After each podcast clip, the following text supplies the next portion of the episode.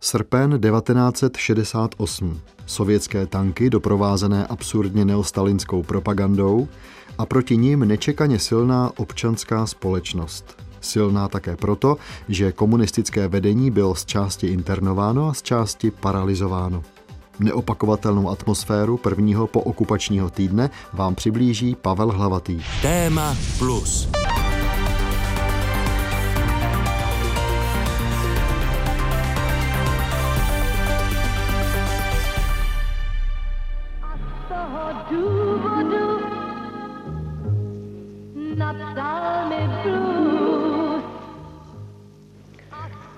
Vážení posluchači, zůstaňte u svých přijímačů, probuďte i teď v noci své známé, probuďte vaše spoluobčany ve svých domech, protože za malý okamžik bude Československý rozhlas Praha vysílat mimořádně důležitou zprávu. Zůstaňte u svých přijímačů, probuďte všechny své známé, za malý okamžik bude vysílat Československý rozhlas mimořádně důležitou zprávu.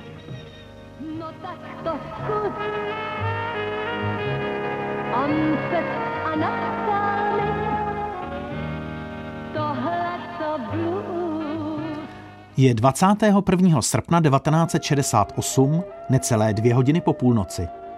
Československý rozhlas vysílá první zprávu o probíhající okupaci naší země. Vážení posluchači, vysíláme zvláštní provolání předsednictva ústředního výboru komunistické strany Československa. Všemu lidu Československé socialistické republiky. Včera, dne 20.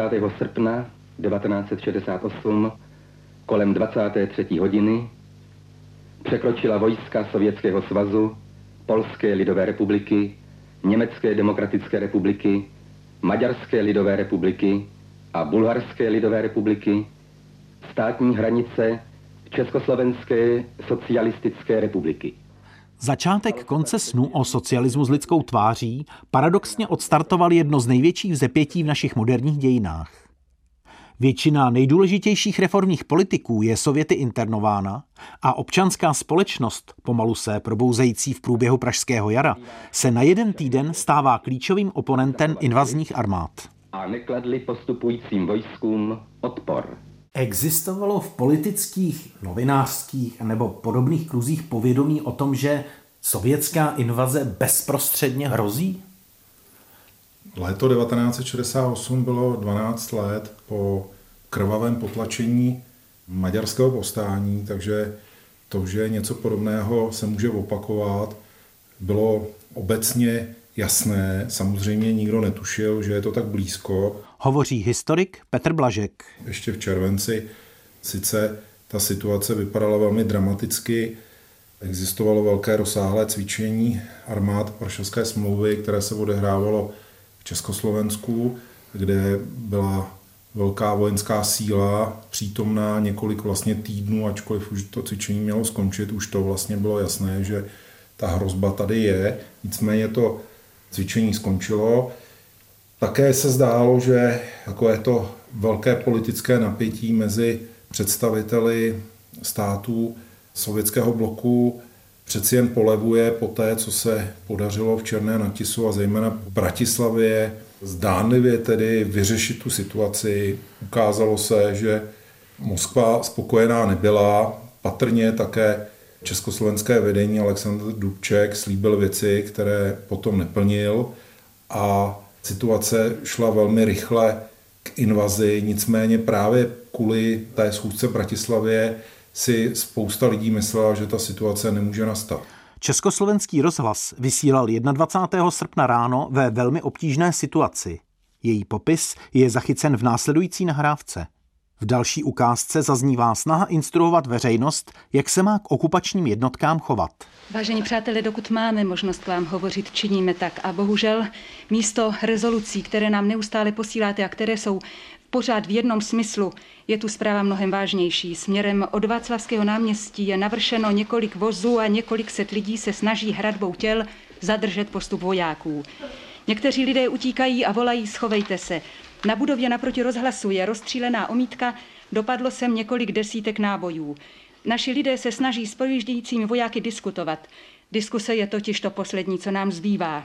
Co tyto řádky píše nad našimi hlavami, přelétávají obří dopravní letouny typu Antonov s reaktivními stíhačkami. Milí přátelé, občané této země, všude tam, kde se dostanete do kontaktu s okupačními jednotkami, vysvětlujte jim, že přišli nezvání, nevolání, že u nás je klid, že nám jde a půjde o socialismus, který máme dost sil vytvořit vlastními silami. Žádejte ať se vrátí domů.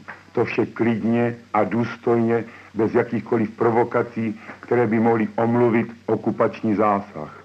Jeden ze základních pookupačních textů lidové tvořivosti, který byl šířen i jako leták, se na zdech objevil poměrně brzy. Desatero. Za prvé, nevím. Za druhé, neznám. Za třetí, nepovím. Za čtvrté, nemám. Za páté, neumím. Za šesté, nedám. Za sedmé, nemohu. Za osmé, neprodám. Za deváté, neukážu. Za desáté, neudělám. Přišli nás chránit a zbuci až z Baku, přinesli dárek z olova na tanku. Voláme na vás, bratři smrtonoši, idi mori, krasná armia. Píseň, natočenou v prvním srpnovém týdnu ve studiu Vinohradského divadla, zpívají Jaromír Hanzlík a Jaroslav Satoranský. Vy jste se přišli se střelbou a tísní, voláme na vás, bratři smrtonoši, idi mori, krasná armia. Poté, co došlo k invazi, jaké propagandistické nástroje měli okupanti přichystané a jak byly úspěšné? Byla připravená řada prohlášení, které měly potom vstoupit na stránkách tisku jako vysvětlení celé té situace. Ovšem to, že vedení KSČ nakonec ve většině odmítlo tu okupaci označit za nějakou bratrskou pomoc, řekněme tím pozdějším slovníkem, tak vedlo k tomu, že ani ta dělnicko-rolnická vláda neměla šanci jako snaha alespoň na té vládní úrovni se zmocnit pozic. Zároveň byly připravené propagandistické materiály v obrovském počtu, byly to milionové náklady letáků. Současně začala vysílat rozhlasová stanice Vltava, která vysílala z Berlína prostřednictvím vysílačky v Drážďanech. Víme, že ten program byl přímo připravován v prostorách centrály štázy, podíleli se na tom bohemisté němečtí, někteří neuměli úplně česky, takže neměli dostatek hlasatelů, takže ta stanice skutečně se stala symbolem posměchu většiny Čechů a s odkazem na podobné snahy z počátku nacistické okupace se objevily letáky porovnávající NDR s hitlerovskou třetí říší. Ono je to paradox, protože když v březnu 1939 vrchní velitel německých vojsk, která obsadila české země, ty okleštěné, ze kterých se vytvořil protektorát Čechy a Morava, tak nechal vydat prohlášení, které bylo plné chyb, ta česká verze, tak, aby ponížil Čechy. Tady to ovšem nebyla snaha ponížovat Čechy, ale eh, neschopnost. Hlásí se rozhlasová stanice Vltava. Informovali jsme vás o sovětské tiskové agentury TAS. Vysíláme na vlně 210 metrů rovně 1430 kHz. Nechte svůj přijímač zapojen a informujte své sousedy. Rozhlasová stanice Vltava bude vás během vysílání seznamovat s dalšími důležitými informacemi. Vysíláme periodicky poslední zprávy a budeme komentovat aktuální události.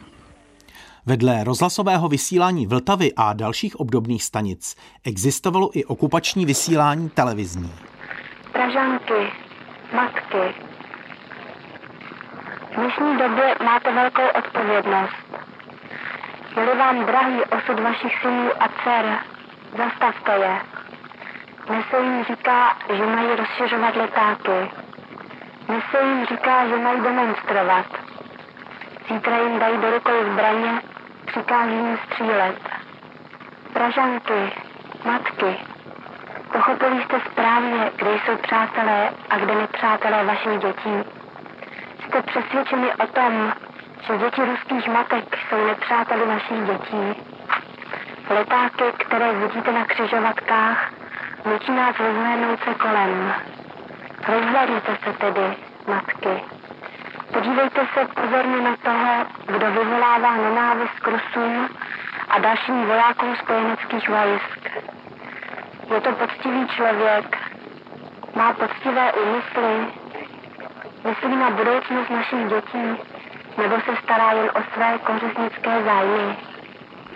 Historika Petra Blaška se ptám, vydávali okupanti i periodické tiskoviny? Zprávy vycházely jako okupační, neúplně pravidelná tiskovina. Ty zprávy měly novinový charakter, byla to taková snaha vlastně vytvořit nějakou tiskovinu, které se tvářily jako noviny. Ve skutečnosti to byly spíše takové texty připomínající letáky a různé hanopisy. Byla připravena také řada letáků, a to v různých jazycích. Velkou aktivitu také tam prováděla polská strana, ústřední výbor Polské sjednocené dělnické strany dal pokyn propagandistickým útvarům, aby připravovali řadu letáků, některé rozšířovaly stejně jako v sovětském případě také přímo ty polské jednotky. Byly ale připravené i některé takové kuriozní věci, jako například falešné vydání rudého práva, což si myslím, že je něco unikátního. Ohlas tady těch propagandistických akcí byl poměrně malý, naopak spíše svědčí o politickém debaklu celé té akce. Nebyly dokonce ani zveřejněny zvací dopisy, včetně toho nejznámějšího, který byl předán v Bratislavě při jednání. Takže Sověti museli vysvětlovat to svůj pozici odkazem na nějaké nejasné zdravé síly. Brežněv se zbláznil, Lenin dosud spí. Třesne se všichni, až se probudí. Otevře oči, pěstí zahrozí. Jdi domů, pochája armina! Kromě svobodného vysílání legálního československého rozhlasu, které se nakonec ustálilo jako štafeta, kterou si předávala regionální studia, vysílala i řada dalších improvizovaných stanic. Toto je například příspěvek skautského vysílače Svobodné Podbrdsko. Upozornění. Žádáme závody instituce, které chtějí své rezoluce, prohlášení a hlášení zveřejnit v našem vysílání, aby tak učinili prostřednictvím okresního výboru komunistické strany Československa v Příbrami na telefon 629. Svůj vysílač měl i městský výbor komunistické strany Československa v Praze. Tady svobodný vysílač městského výboru komunistické strany Československa. Tady redaktoři Jiří Hradecký a Miroslav Sídl. Občané, soudruzi, můžeme ještě vysílat. Přebíráme štafet, štafetu od vysílačů, které již byly unočeny anebo přestali z neznámých důvodů vysílat. Voláme vysílače Hradec Králové, voláme legální vysílač Československého rozhlasu Praha. Nejrůznější pokyny technicko-obraného rázu byly v rozhlasovém vysílání poměrně časté. Prosíme všechny radioamatéry, aby nám pomohli a zjišťovali kmitočty, na kterých vysílají spojenecká okupační vojska. Hlašte tyto kmitočty okamžitě Eh, spojařům naší armády, aby poslech a spojení okupačních jednotek mohl být co nejvíc rušen. Pokud máte tak silné stanice, že můžete rušit sami, nemožňujte spojení, spojení okupačních jednotek. Rozleptávejte všude, kde můžete. Dokažte, že jsme jednotní, až dokažte jim, že jsou zde úplně zbyteční. Jdi domů, pochája armina! Bezprostředně po okupaci část vedení je vlastně odvlečena do Moskvy, ta strana je paralizovaná svým způsobem, vláda také. Jak ta veřejnost bojovala bez, řekněme, nějakého vedení během toho týdne, kdy nebylo jasné, co bude dál? Klíčové bylo to, že se podařilo k lidem dostat rozhodnutí toho předsednictva UVKSČ. Bylo to snad poprvé, kdy z rozhodnutí vedení komunistické strany asi měla radost naprostá většina československého obyvatelstva. Dokonce do komunistické strany v následujících dnech vstupovali lidé, kteří by tam nikdy nevstoupili, takže skutečně to vedení mělo velký respekt. O to větší potom byla deziluze. Zůstaly zachované ty stranické struktury, které zejména od těch středních článků až po ty místní, přece jenom tam už se podařilo vyměnit postupně některé ty nejvíce konzervativní členy. Teď se čekalo na zasedání toho nejvyššího orgánu strany a to byl sjezd. Ten sjezd se podařilo zorganizovat, odehrál se Vysočanský sjezd, kde vlastně jako zvítězili naprosto jednoznačně a drtivě příznivci reform a ty struktury stranické samozřejmě fungovaly dál, ale lidé nebyli řízeni pouze nějakými stranickými strukturami. To se týkalo komunistů, ale jinak lidé si poradili sami, byli velmi vynalézaví.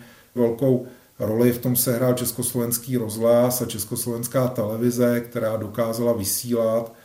Zrovna nedávno zemřela paní Moučková, která byla symbolem tady tohohle odporu a dokázala odvysílat dokonce zprávy, i když měla vedle sebe vojáka s nabitým samopalem.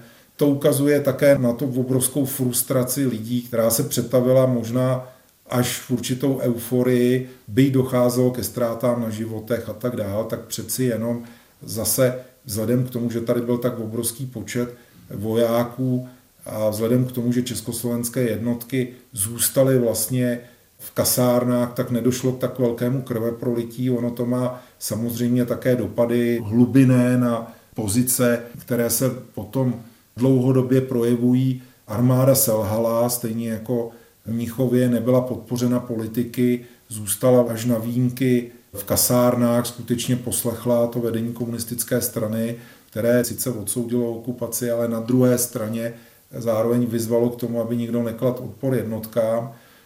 A veřejnost jako civilisté nebo zbrojení začaly útočit jiným způsobem. Hlavní zbraní byl vtip, hlavní zbraní bylo to, že okupační jednotky nemají být eh, zásobovány, že nedostanou ani hlad vody a nedostanou ani rohlík, žádný chleba, že zároveň nebudou vědět, kde jsou. Došlo k tomu, že lidé přemalovávali tabulky, měnili ukazatele nebo naopak psali úplně jiné kilometry a podobně.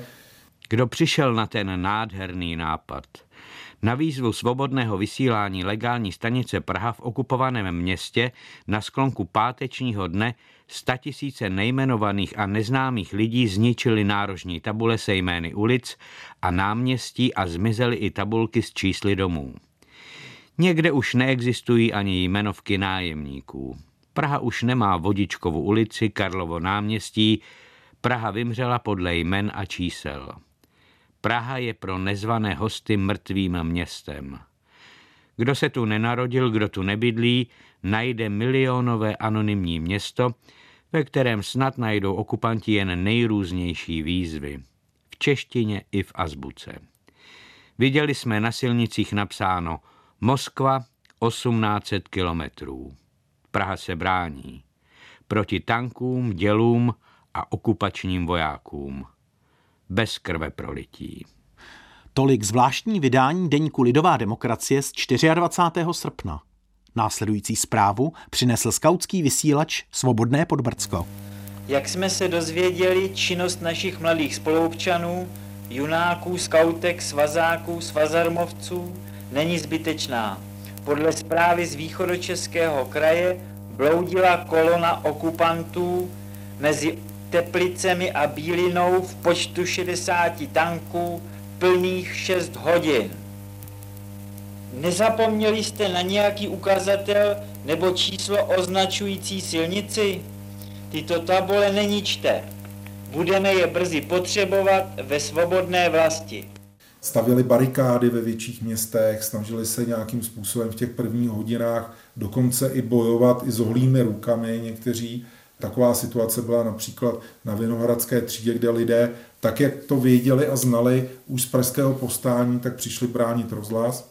Dá se říct, že zůstala zachovaná celá ta státní struktura ve všech podnicích, které díky velkému znárodnění byly všechny státní, tak existovaly podnikové časopisy, které vydávali stejně jako celostátní denníky zvláštní vydání. Je tu další, další materiál, který vám máme přečíst. Je to cyklostylovaný leták, který má název Ilegální kovák číslo jedna.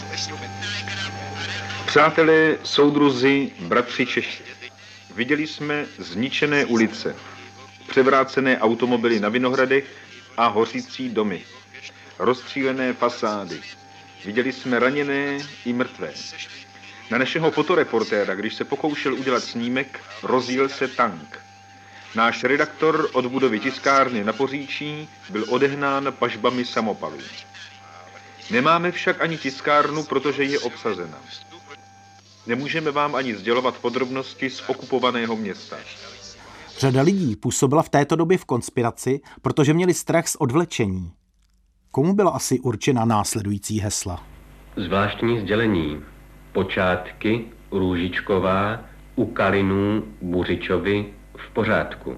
Političtí vězni, kteří byli například združení v K231, v okamžitě ničili kartotéku, že věděli, co to znamená, snažili se spát v bytech, které jim nepatřily. To samý také komunističtí intelektuálové, kteří představovali tu reformní tvář komunistické strany, tak se snažili žít v ilegalitě nějakou dobu.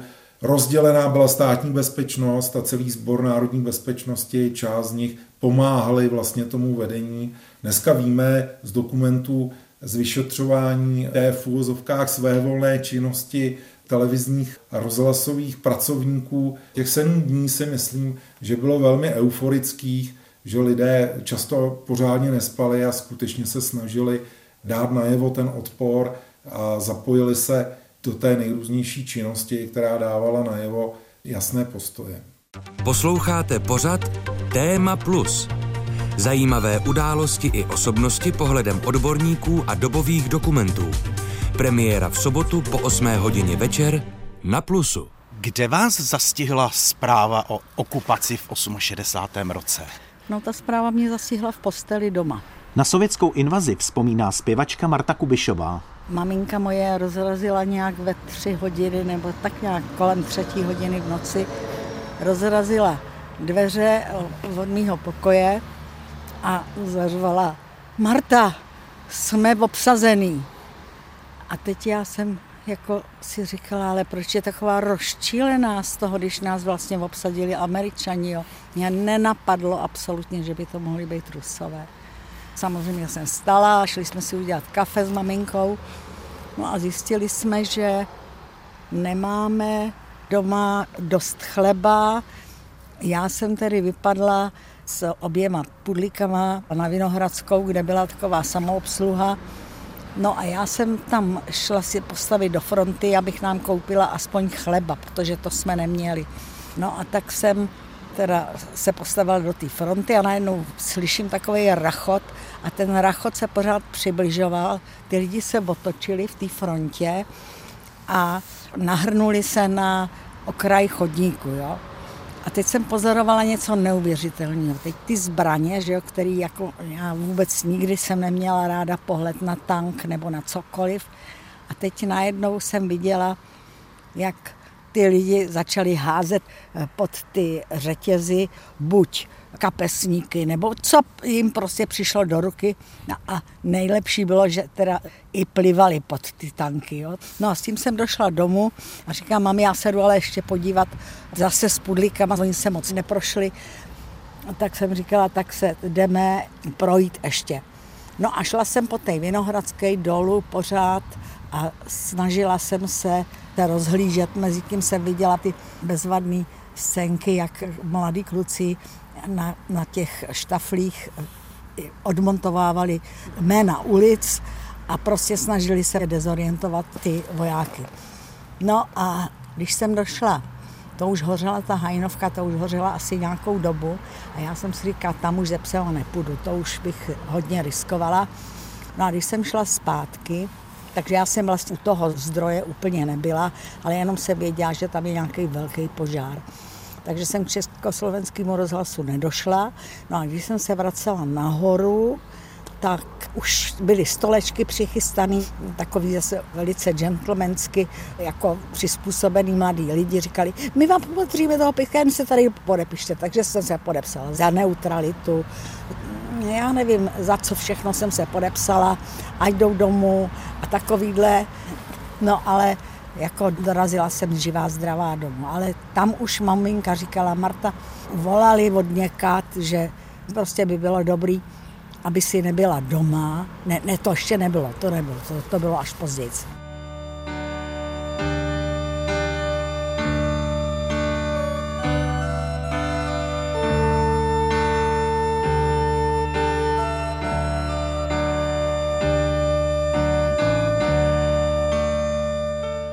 Jsem byla tak naštvaná, že si tohleto dovolí prostě jako národu, který absolutně jako nic neproved, to se nevědělo, že je pozvali, že jo, e, jako ta jedna opoziční skupina.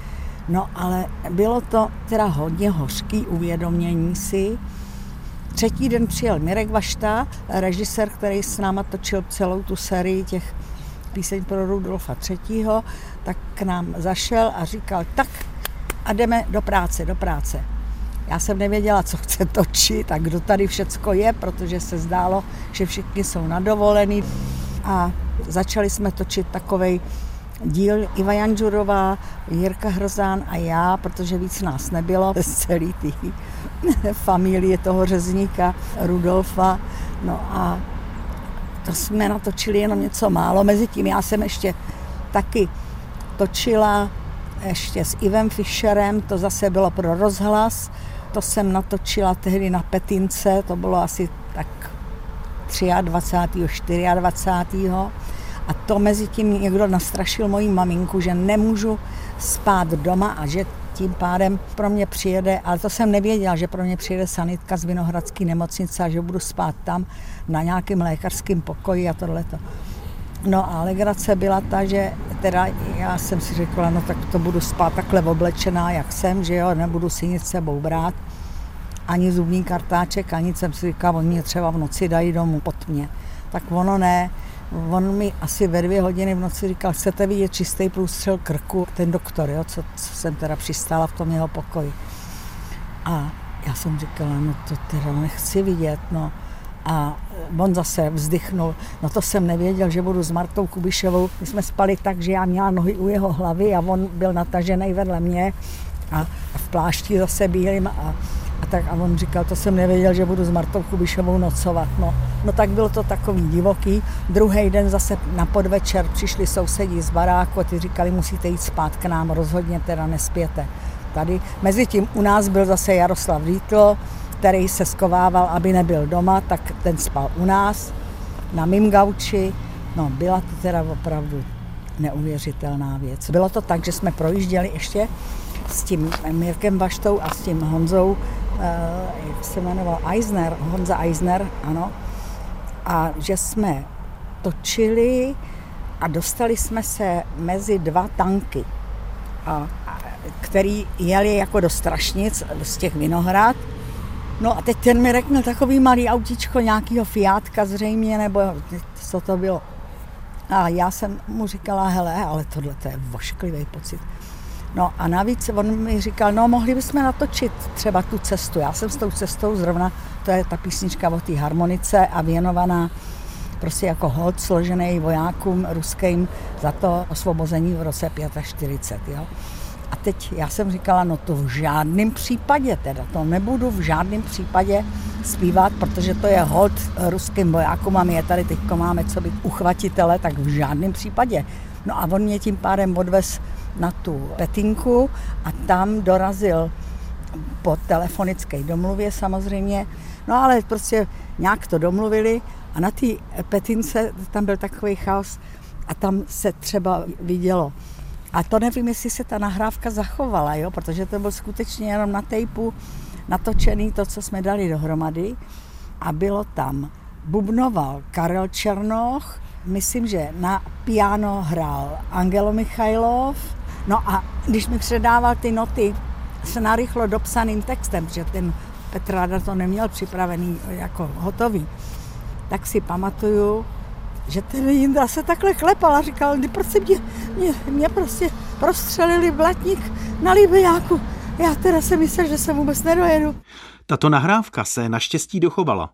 Dodejme, že kromě uvedených hudebníků na ní hraje ještě Milan Dvořák na varhany. Ať už tvá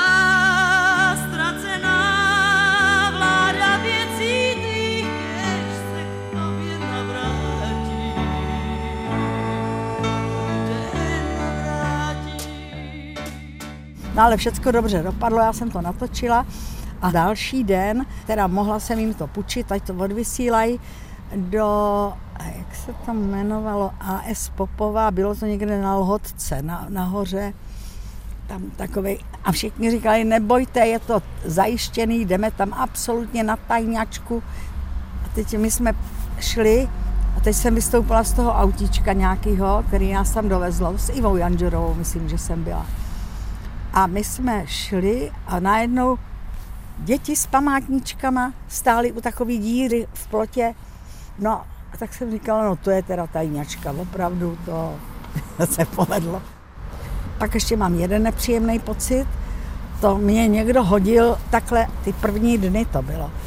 To bylo na tyláku, myslím, a hodili mě prostě přes ruku takhle noviny a já jsem je teda jako rozdávala, tak kdo si chtěl, tak si sahnul, vzal si je a tohleto. A najednou přistálo auto, tam byly takový dva středního věku a říkali mi, a paní Kubišová, no, no. No ale jako nic neřekli jako dalšího, takže já jsem to dorozdávala a šla jsem normálně domů. Ale pak jsem si vzpomněla, když teda šli po těch lidech, který zatýkali, třeba za půl roku na to, jo, tak jsem si říkala, no tak ono to je, místo aby bývali zatkli těch pět nebo šest, který to vlastně všechno zapříčinili, že jo, tak oni začali zatýkat opravdu Čechy, no, teda Čechoslováky, no. Jaký jste měla pocit z té okupace? Já jsem třeba do maturity byla opravdu takový rusofil trochu, protože mi se líbily ty jejich básníci a spisovatelé, že jo? teda samozřejmě ty klasici. A neuměla jsem si představit, že teď už je to jiná generace samozřejmě, ale přesto to ve mně nechalo takovou trhlinu, že já nejsem schopná teď ty Rusy vnímat jako třeba tak jako mladí Němce. Jo? Mladí Němci ty sice za to taky nemohli, že ty jejich dědečkové a otcové se angažovali v té příšerné válce, ale já nevím, v tomhle tom jako jsem to, ne, nemohla jsem to prostě odpustit. No. Nebo odpustit by se mělo, ale zapomenout nikdy. No.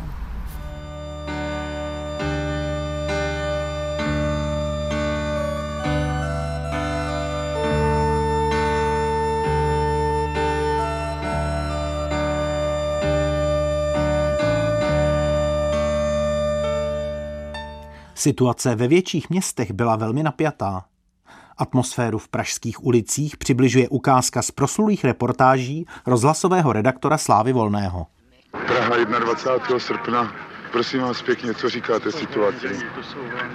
Co vy říkáte situaci, prosím No, co říkám situaci? Vyčkávat a být klidnej, že jo? Žádnou provokaci nedělat. A stát za Dubčekem a stát, stát za prezidentem Svobodou. Jak jste to přijal? No hrozně, no. Co si o tom myslíte, prosím vás, vy? No je to strašně, no. Vám je kolik roku? 27. A co cítíte, co si myslíte, co No, je to bude? napadení, no. Co bude, to nevím, ale je to moc špatný. Jsou to naši bratři a také nás okupujou. Děkuju. Jen prosím vás, stojte tady ve frontě u obchodu. Proč? Co si myslíte o situaci teď? A já si jdu jenom pro kafe, pro nic Ne, jiného, o abych to se... nejde. A co si myslíte vůbec? Co cítíte teď? No doufáme, že se to snad nějak vyjasní a že odjedou. No. To není A že nám to připravili naši přátelé, který jsme milovali celý život, největší zklamání. My jsme je měli rádi a oni nás takhle zklamali. My jsme chtěli pokojně žít, v poctivosti, v otevřenosti, ve svobodě. A máme ta, měli jsme tady klid, čistý klid a najednou přijdou ráno se člověk probudí a tady takové... Tohle jsme věřili celá léta, že jsou to naši bratři, s kterými máme být přátelé na věčné časy a tohle oni nám dovedli udělat. A řekněte ještě jedno, že všichni jsme za naším Dubčekem a za všemi našimi poctivými komunisty.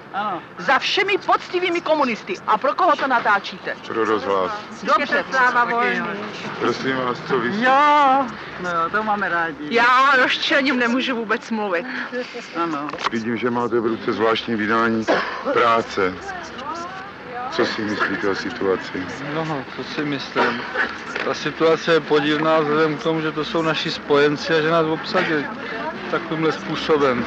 Že to není prostě žádný spojenectví, ale že to je obyčejná okupace. Tehdy zaznívalo velice často, pro nás dnes už nepochopitelně, heslo toho pravého socialismu, socialismu s lidskou tváří, demokratického socialismu, existovaly nějaké osobnosti, skupiny, organizace, které programově toto ignorovaly nebo měly jiné hodnoty? Bez pochyby, mluvil jsem o politických vězních, představitelé K231 Združení bývalých politických vězňů, samozřejmě dokonce ještě těsně před srpnem 1968 uvažovali, že změní vedení, že příliš tolerantní k tomu reformnímu vedení, které ve skutečnosti proti K231 dělala řadu informací. Dnes víme, že vlastně ta takzvaná normalizace v jistém slova smyslu začala už v květnu 1968 účí některým skupinám obyvatel.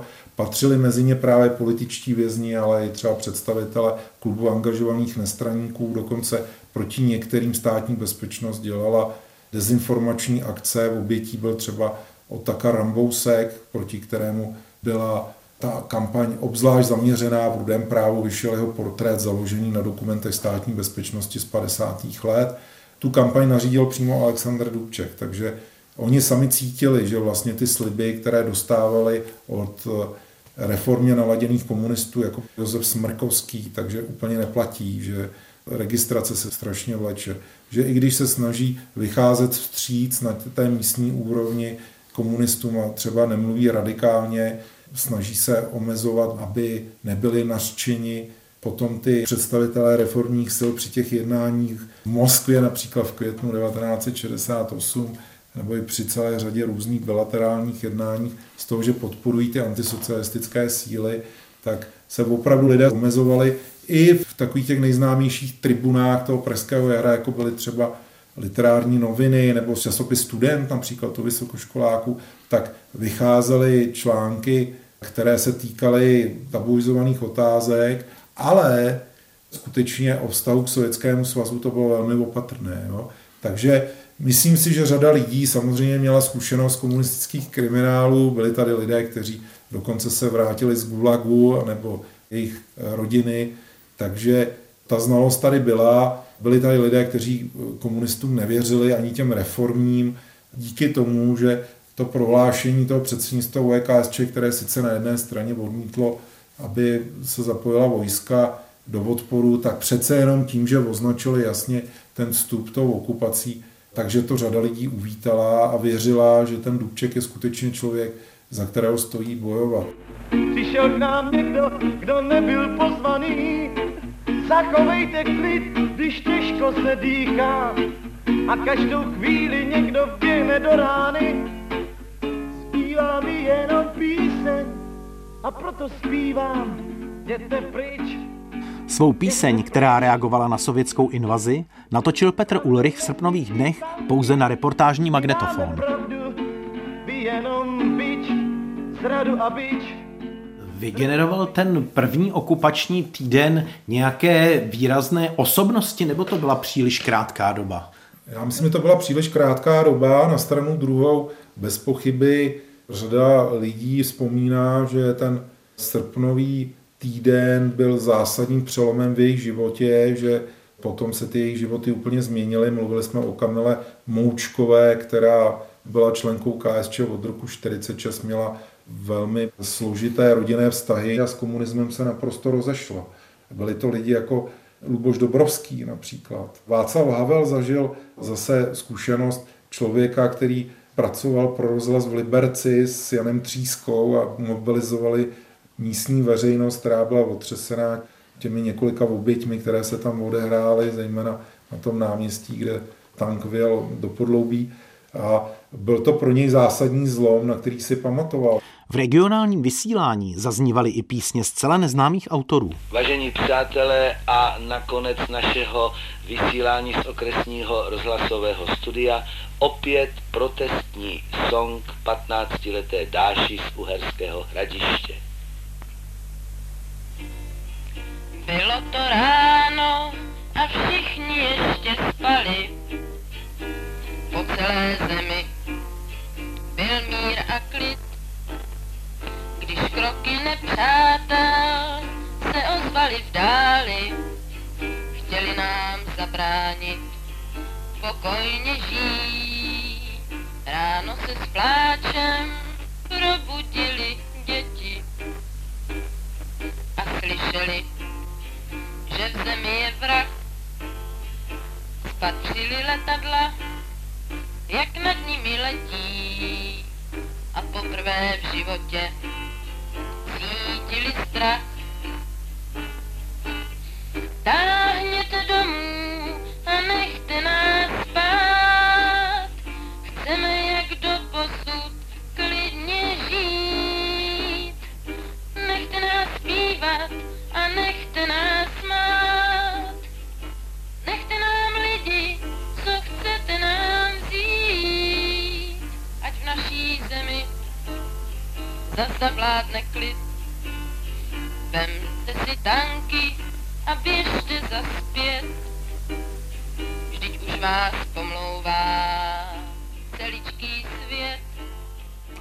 Jednání v Moskvě, kam mezitím odletěl s mnohačlenou delegací prezident Ludvík Svoboda a kterých se nakonec účastnili o odvlečení českoslovenští představitelé, se protahovala.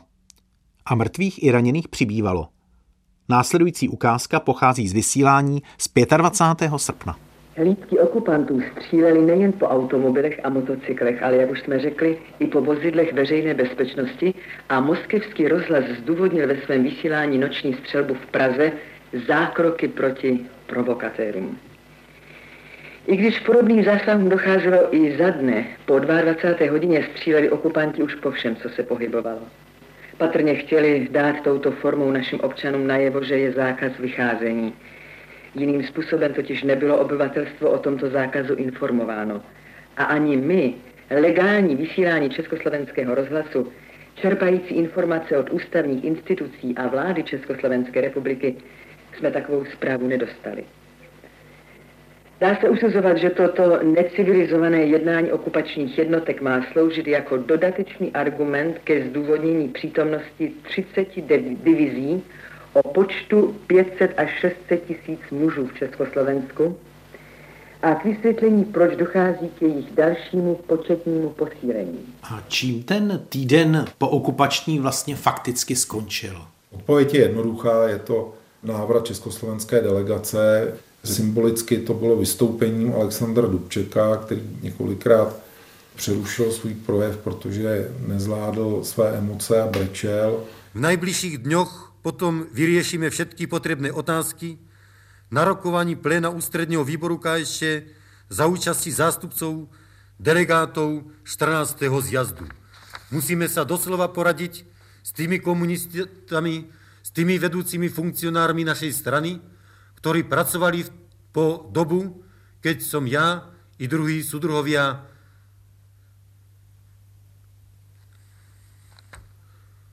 nemohli sa zúčastňovať spolu s nimi na práci našej strany.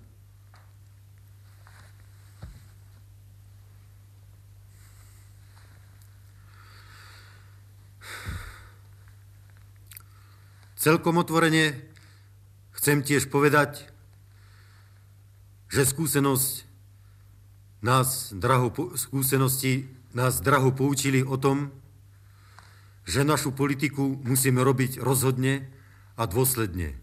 Musíme všade tiež dbať, aby súčasnú zložitú situáciu nevyužili tie sily a tendencie, ktorým je cudzí socializmus.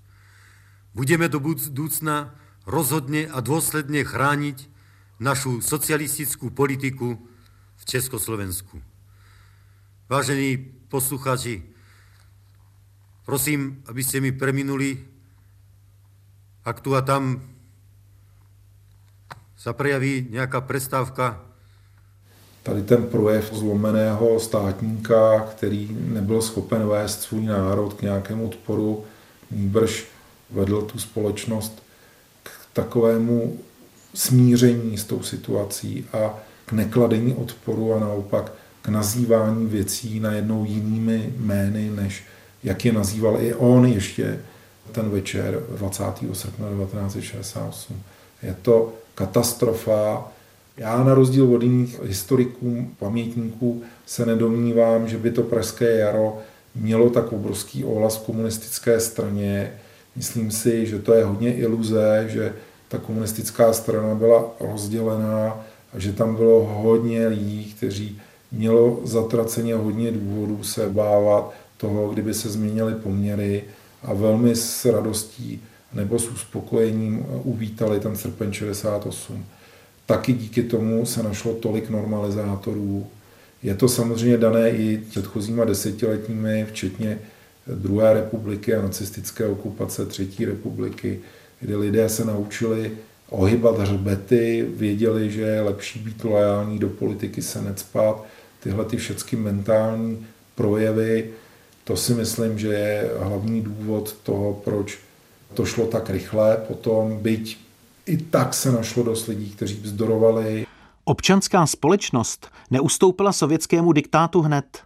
Do rozhlasového vysílání docházela řada rezolucí protestujících proti faktické kapitulaci našich představitelů v Moskvě. V tomto duchu bylo koncipováno i následující prohlášení. Slyšeli jste už hlasy našich kolegů v krajových stanicích. Také my, pracovníci stanice Praha, zůstáváme svobodným vysíláním. Ani my nesouhlasíme s jakoukoliv cenzurou, ani my nesouhlasíme s komuniké uveřejněným po československo-sovětských jednáních v Moskvě. Stavíme se za stanovisko mimořádného 14. sjezdu komunistické strany Československa a řádně voleného nového ústředního výboru za požadavky Národního schromáždění, vlády a Národní fronty, jak je vyjádřili minulý týden. Žádáme, tak jako ostatní, aby výsledky jednání byly předloženy k projednání a vyjádření všech těchto orgánů a všemu našemu lidu. Nedejme se strhnout k nepředloženostem. Zachovejme klid, který jsme už tolikrát osvědčili, ale stojíme pevně za vším, zač jsme celý minulý týden bojovali. To je stanovisko pracovníků stanice Praha. Byla řada demonstrací, studenti vstoupili do stávky, odboráři demonstrovali, byli lidé, kteří se nesmířili s tou situací natolik, že zapalovali sami sebe. Byli lidé, kteří vyrazili do ulici v srpnu 1969, ale byla to už menšina. Politolog a politik Petr Pidhart občanské vzepětí srpnového týdne zhodnotil ve své knize 68. V posledním týdnu srpna došlo k něčemu zcela mimořádnému co nemocný organismus české společnosti musel prožít jako neskutečně krásný sen. Po těch několik dní přestalo platit dělení lidí na komunisty a na ty druhé. Toto dělení předtím i potom platilo za zcela základní, vždy a všudy přítomné, i když ne vždy plně reflektované. Je to dělení, které traumaticky poznamenalo psychiku celého národa, který od té doby není z to hledat a tím spíše najít svou identitu. Z tohoto hlediska byl srpnový týden očistnou koupelí starých ran v atmosféře elementární lidské solidarity. A čím tedy symbolicky končí ta léta 68-69, kde se uzavřel kruh té občanské rezistence bezprostředně po okupační? Já myslím, že to je v odložených volbách že to vlastně byla taková poslední velká příležitost ukázat, že ten odpor nějaký existuje a ukázalo se, že je velmi malý. Že představy, že je tady půlmilionová armáda vyloučených komunistů, kteří jsou těmi pravými komunisty, že všichni ostatní jsou ti, kteří zradili ten reformní program, je úplně milná, že to je nesmysl, že tady zároveň také možná byla zlomená naděje politických vězňů z 50. 60. let natolik, že už většina z nich se stáhla do soukromí, někteří odešli do exilu, báli se ohrozit vnuky, kteří mezi tím vyrostli. Byli to lidé, kteří také s hrůzou zjišťovali, že na další desetiletí, možná do konce jejich životu, už se nikdy nevrátí jejich představa první republiky nebo nějakých běžných poměrů. Tohle bylo strašně těžké, aby oni si zachovávali nějakou naději. Byli takoví lidé, většinou to byli lidé, kteří byli opřeni o svoji víru křesťanskou, jako Josef Zvěřina, nebo třeba Anna Švarcová a řada dalších, ale řada těch bývalých politických vězňů skutečně už řekli, my už jsme bojovali, je toho dost, prostě navíc ještě byli sledováni, byli perzekováni znovu, byť nebyli úplně na ráně, tak často do konce svých životů potom za zády jim vysela státní bezpečnost. Řada z nich měla podmíněné tresty, takže měli obavu, že by taky mohli skončit ve vězeních. To, co je smutné, že u těch voleb skutečně se ukázalo, že ta vůle k odporu není. K těm volbám přišlo hrozně lidí. Když se podíváte na ty počty, tak je jasné, že jsou zmanipulované a sfalšované a já si vůbec nedělám iluzi o tom, že neodpovídají. Ale nemyslím si, že by byly sfalšované natolik, že by přes 90% lidí nepřišlo nebo něco takového. Opozice, která ještě existovala, byla hodně roztříštěná přece jenom, ale existovala, tak dokázala se domluvit, to byla ta opozice socialistická, reformně komunistická, to byli lidé třeba kolem socialistické strany, jako byl Jaroslav Mezník v Brně, Jaroslav Šabata na straně těch bývalých komunistů, Jiří Miller na straně bývalých studentů a tak dále. Ty připravili i s podporou exilu letákovou kampaň, která měla reagovat na volby v roce 1971, které byly odložené. Byly to vlastně první volby po srpnu 1968 a ta letáková kampaň byla poměrně nevinná, z dnešního pohledu těžko pochopitelná, že přišla tak obrovská reakce, ale takhle naivně na to můžou koukat lidé, kteří nechápali, že tohle vlastně byl ten kruciální bod, že ta vynucená lojalita v těch volbách, které byly úplně absurdní, dopředu jasné, že tam šlo skutečně o tu účast. A ta letáková kampaň byla pod heslem Vaše právo je nevolit. Ani to lidé nesplnili, nešli nevolit v nějakém větším počtu, na tož masovém. A tam si myslím, že končí ten konec 60. let. Státní bezpečnost potom řadu iniciátorů, účastníků té letákové kampaně zadržela, odsoudila je v mnoha procesech. Ty lidé strávili ve vězení někteří až čtyři roky a tím skončila jedna éra. Musím říct, že těch sedm dnů té velké mobilizace československé veřejnosti, která pálila všechny ty letáky. Známý krásný citát z jedné knihy pamětníka jednoho, který popisuje, jak po Praze plály ohníčky, když schazovali vrtulníky ty letáky, že lidé sbírali a demonstrativně je pálili přímo na ulicích. Tak bohužel tady to zepětí bylo do značné míry ztraceno a vyčerpáno přizpůsobením a tím, co se dá označit když použiju slova gomulky a trošku je pozměním, tak to byla taková plíživá kolaborace.